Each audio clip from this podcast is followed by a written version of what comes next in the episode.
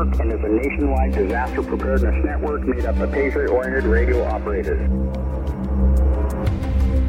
So, AMRRON phonetically, Alpha, Mike, Romeo, Romeo, Oscar, November. This is a directed net, so please hold any traffic until the net control station calls for it. Any emergency traffic may break in at any time. Whether you're seasoned or new, this is the place for patriots, preppers, and partisans who understand the necessity of being able to receive and share information with others. When conventional communications are disrupted or compromised, grid up or grid down. This is Partisan Radio. Welcome to volume 23, and thank you for your patience. We are having, or we're having, some issues with the website that did not allow us to post new postings or edit current postings. And I had this all ready to go and upload. So I just wanted to uh, add that uh, to this audio file on the front end to let you uh, know what was going on with the website. Okay, just as a reminder, we are at currently at AMCON 5. That is the lowest AMRRON condition level with no known threats to our communications infrastructure uh, or no imminent threats. If you're a net control operator, be sure to announce the most current AMCON level in the preamble to your net script this week. And this week is the net cycle for the national 20 meter, 40 meter nets. We will also be switching over to 80 meters after November 1st. So put that on your calendars and we are going to stay with Zulu time. We are not going to adjust for daylight savings time. We're going to continue straight on through with Zulu time. And we will be making those announcements to the schedule and getting those updated. Unlike previously, when we have adjusted for daylight savings time, time, we are no longer going to be doing that. We're going to be staying with Zulu time all the way through. Same time, Zulu time, all year round. In amateur radio news, which really isn't amateur radio, but in HF, there was a lot of buzz going on about some strange communications that were intercepted, and there were postings going up across the internet and talked about across the ham community. On Sky King, Sky King is a military frequency that uh, they have two frequencies, primarily 8992 and 11175 on the upper sideband. Typically, what you hear are pilots refueling uh, uh, aircraft and you know military communications going on. Uh, a lot of it is encrypted, and you can't uh, you can't hear it. It's digitally encrypted, uh, but sometimes you'll hear pilots talking over those frequencies.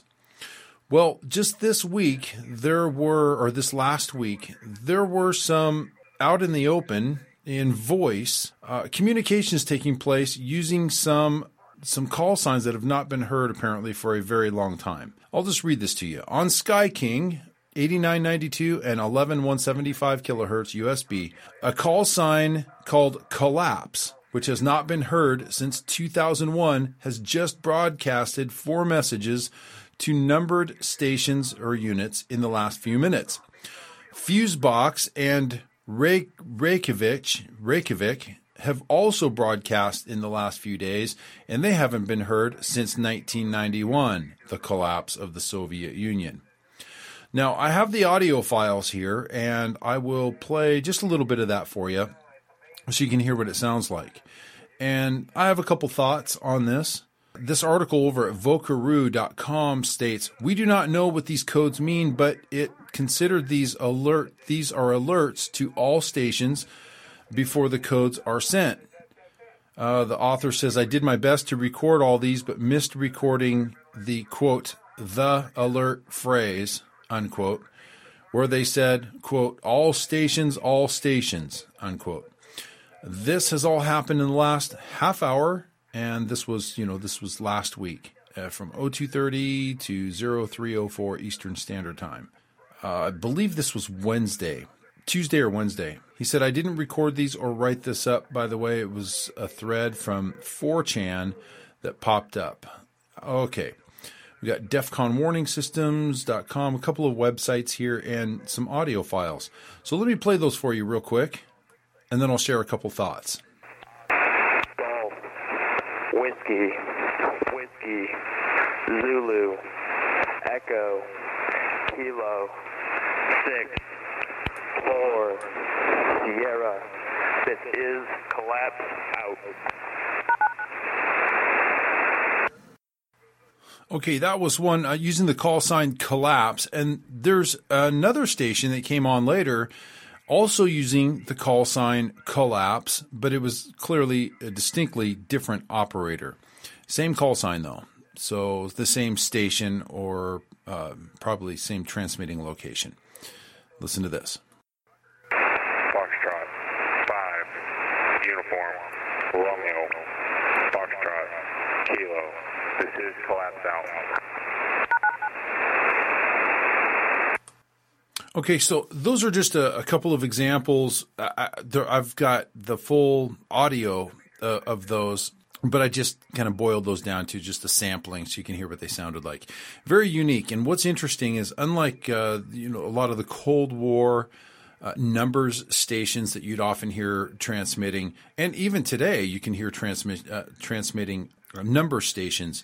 Usually, uh, intelligence agencies sending encrypted one-time pad type messages to uh, operatives in the field. But this is very unique, and some folks have said, "Oh, you know, could this be an indicator? These haven't been heard since 1991. They're reactivating this.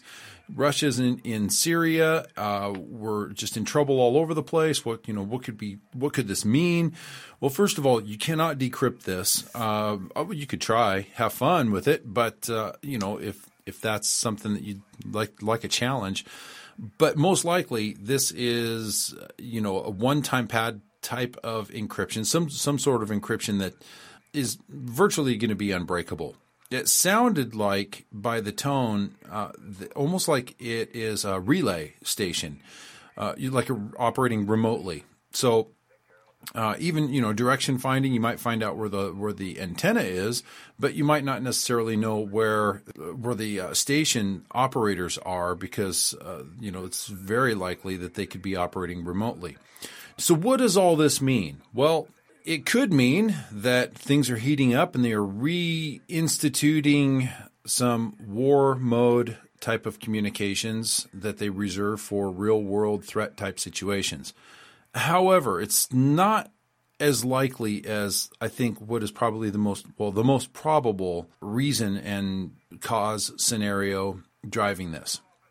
And that is if you guys have been looking recently in news in the news, our government is going back old school.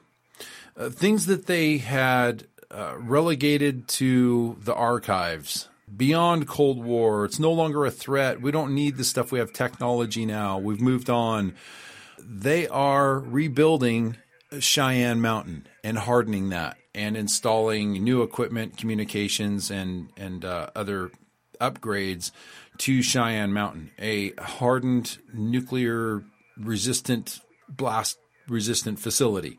If you notice, just last week, I have the notes here uh, from the United States Navy. Uh, there are several places that are reporting on this as well. The U.S. Navy revives ancient navigation as cyber threats grow. The Naval Academy stopped teaching celestial navigation in the late 1990s, deeming the hard to learn skill irrelevant in an era when satellites can relay a ship's location with remarkable ease and precision. So, this is something that they had gotten rid of in the 90s, and they are bringing it back this most recent graduating class from the Naval Academy is the first since then to be walking away with these new school skills. Old school navigation pales in comparison to today's high-tech systems. It's both painfully difficult and far less precise, but it can get you where you need to go within about 1.5 miles. That could be a matter of life and death in a situation. Okay, so they are bringing this stuff back because they realize that all of this modern technology is vulnerable. I have to ask myself this if because Russia is in Syria and China is moving, we're down, eh, you know, in the South China Sea things are heating up all over the place, and all of a sudden we hear this encrypted type messaging in a strange format. It's not a normal uh, numbers station type of format. This actually incorporated uh, what appears to be randomly numbers and letters intermixed together. This is a very unusual format, but still, it is clearly military. It's on a military, uh, frequently used frequency that's used by the military. And these are numbers type stations, encrypted messages being sent back and forth. This is what I suspect. I believe that in today's modern technology, when you can have satellite communications, extremely powerful encryption, uh, why would you send an encrypted message over HF when you can send a satellite message, much more detailed information, much faster, much more accurate to any operative anywhere in the world using the technology that we have today with the internet and satellite technology. So, why would you use HF to send numbers station old school type stuff? I believe that the most likely reason is that our government is taking seriously the cyber threat. They know we're being probed and hacked on a regular basis. They also know that we face a very real threat through CME, coronal mass ejection, you know, electromagnetic energy uh, storms that could disrupt electronics uh, and knock out our satellites. Not to mention the EMP threat, the electromagnetic pulse threat from uh, nuclear weapons that are specifically designed for maximum EMP effect that could take our uh, communications and entire electronics, anything related to electronics infrastructure down. And now with North Korea launching satellites as well as you know Russia and China, uh, it's very likely, knowing that how dependent our military is on satellite technology, that those would be targeted. That would hurl our entire military into the Stone Ages and they would have a bunch of floating uh, paperweights out there on the ocean, and they are looking at old school technology. And I believe this is probably one of those things. They're probably re, uh, likely reincorporating encrypted HF communications in the form of what resembles number stations. So that's my those are my thoughts on that. It could be related to something different, but uh, this is the most likely and plausible scenario and explanation. All right, now I am always searching for stories about radio operators being used to support the partisans, to support the good guys against the bad guys. There's a story here about a Christian American missionary who happened to be in China in the very early 40s. This was the time before the United States entered the war when Japan was in a vicious fight with China, or China was ferociously fighting the Japanese. The Japanese were just brutal and barbaric in the things that they were doing to the Chinese people. Well, one day this missionary was sitting in a small restaurant eating, and somebody came up to him and said, If you're an American, come with me. So he reluctant, reluctantly went with the individual down to the river where there was a sampan parked, uh, one of those small Chinese boats, and the individual knocked on the side of the boat and hollered down to the folks down below. As it turns out, this was the crew from the Doolittle raid, led by none other than Lieutenant Colonel Doolittle. If you guys don't recall, the Doolittle raid was a raid on Tokyo after Pearl Harbor to send a message to the Japanese that they were vulnerable as well and we could strike them at will. It was an extremely powerful message, but the air crews knew that this was a suicide mission. They had enough fuel to get to Tokyo, but not enough to get back. The plan was to make it as far as they could, those who survived it, uh, to make it as far as they could into China and then find a place to land because China was friendly toward America at that time. So that's how Colonel James Jimmy Doolittle found his way into the hands of an American missionary there. One thing led to another, and the U.S. Navy was, or the uh, U.S. Army Air Force was so impressed with this missionary uh, combined with his ability to speak fluent Mandarin Chinese, asked him for some information about some pre pre positioned uh, fuel uh, reserves that were spread around China. The missionary successfully got the intelligence back to the uh, the Army Air Force, and they realized they had an intelligence asset on their hands. And when asked, the missionary willingly went across China, throughout China, ultimately building and uh, distributing small portable radios. And he developed a network where Chinese, after he had trained them on how to use the radios, the Chinese were radioing information, intelligence about the the Japanese. Very interesting. And I have part of an audio file here. I just want to share with you. It's it's just an amazing story. This missionary's name was John Birch. You might find that name to be familiar because of the communist watchdog group called the John Birch Society. John Birch ultimately was murdered by communists. And that's an amazing story in and of itself. But we're just going to focus on the part that he played in developing a partisan radio network of 50 to 60 stations reporting intelligence. So listen to this. Birch's fluency with the Chinese language, his knowledge of Chinese customs, his rapport with the people, made him indispensable to the covert operations. John Birch was a self-taught radio technician from his boyhood days. He was able to build and operate radio units which were to transmit vital information among his network of secret observers. On orders from General Chennault, Birch went deep behind enemy lines to a fishing village overlooking a bay. There he enlisted trustworthy fishermen to commence a daily coastal watch.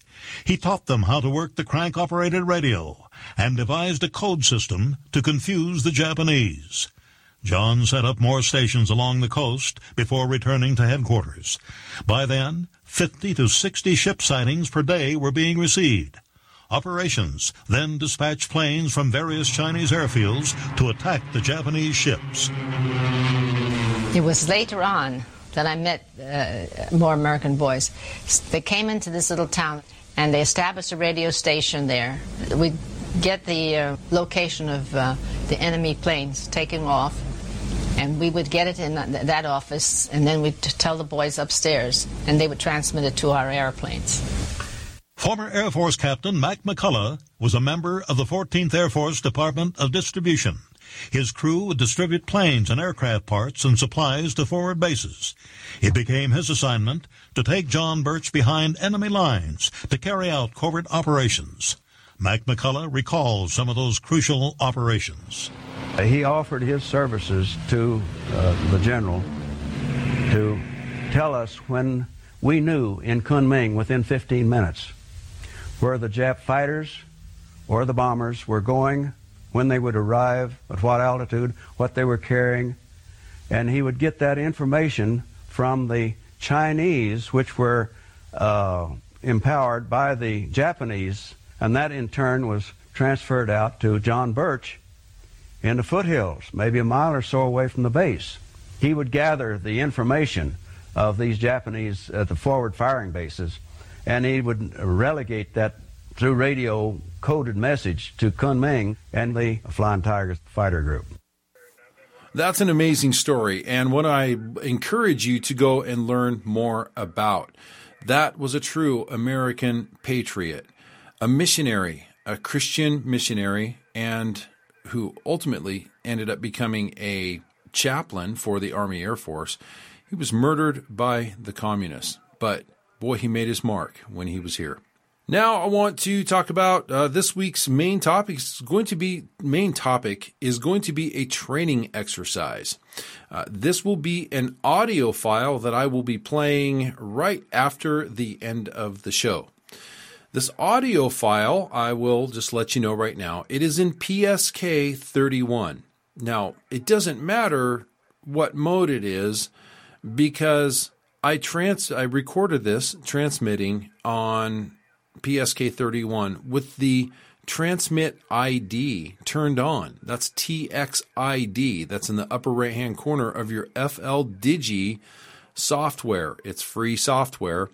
If you're new to partisan radio and new to digital modes, I want to encourage you to go to amrron.com, A M R R O N.com, and type in digital in the upper right hand corner in the search box. And there are several articles there that I would refer you to with practice audio files. There are images there, there's pictures, and step by step instructions for getting you set up for receiving digital modes, which are used very widely across the AMRRON nets and in emergency communications in general. If you have your RX ID or receive ID, uh, that's what identifies the mode that is being received, then it will automatically switch to PSK 31 or whatever the incoming mode is, as long as the sender has his transmit ID turned on. And whenever we're doing anything related to AMRRON, we nearly always uh, transmit at 1200 on the waterfall. So I want to give you some pointers here because once this decodes, what you're going to see is a message. This is a, a one time pad message. That means it is encrypted. Now, we've been doing one time pad encryption training uh, it's been a little while since on AMRRON and Partisan Radio we've revisited it, but I want to keep reinforcing this uh, from time to time so we don't lose the skills. If you're not sure about one time pad usage, it is a virtually unbreakable encryption, old school method that is still extremely uh, powerful and, well, it's unbreakable it's very low tech. You can do this on you can make up your own one-time pads and there there's an article at amrron.com. Go to the upper right-hand corner, type in one-time pad. You'll see three documents there in PDF that you'll want to download and those give you full instructions on how to use one-time pad. Not just for training with AMRRON as we will continue to do, but also within your own local network where you can set up your own one time pad encrypted messaging system. Now, in the primary document, the main document that you'll download on one time pad Encipher PDF, you'll see on page five and page six, I believe, covers encrypting and decrypting numbers. Now, this threw some people off in the last uh, AMRRON core training that we did and I just want to let you know that whenever you are indicating a number, you will use the number 90 in your uh, decoding chart. No, 90 represents figure, F I G. That means a figure or a number is to follow, or the number is over with. You bracket the number or series of numbers that you're sending with 90 niner zero on each end. Niner zero, when decoded, means figure.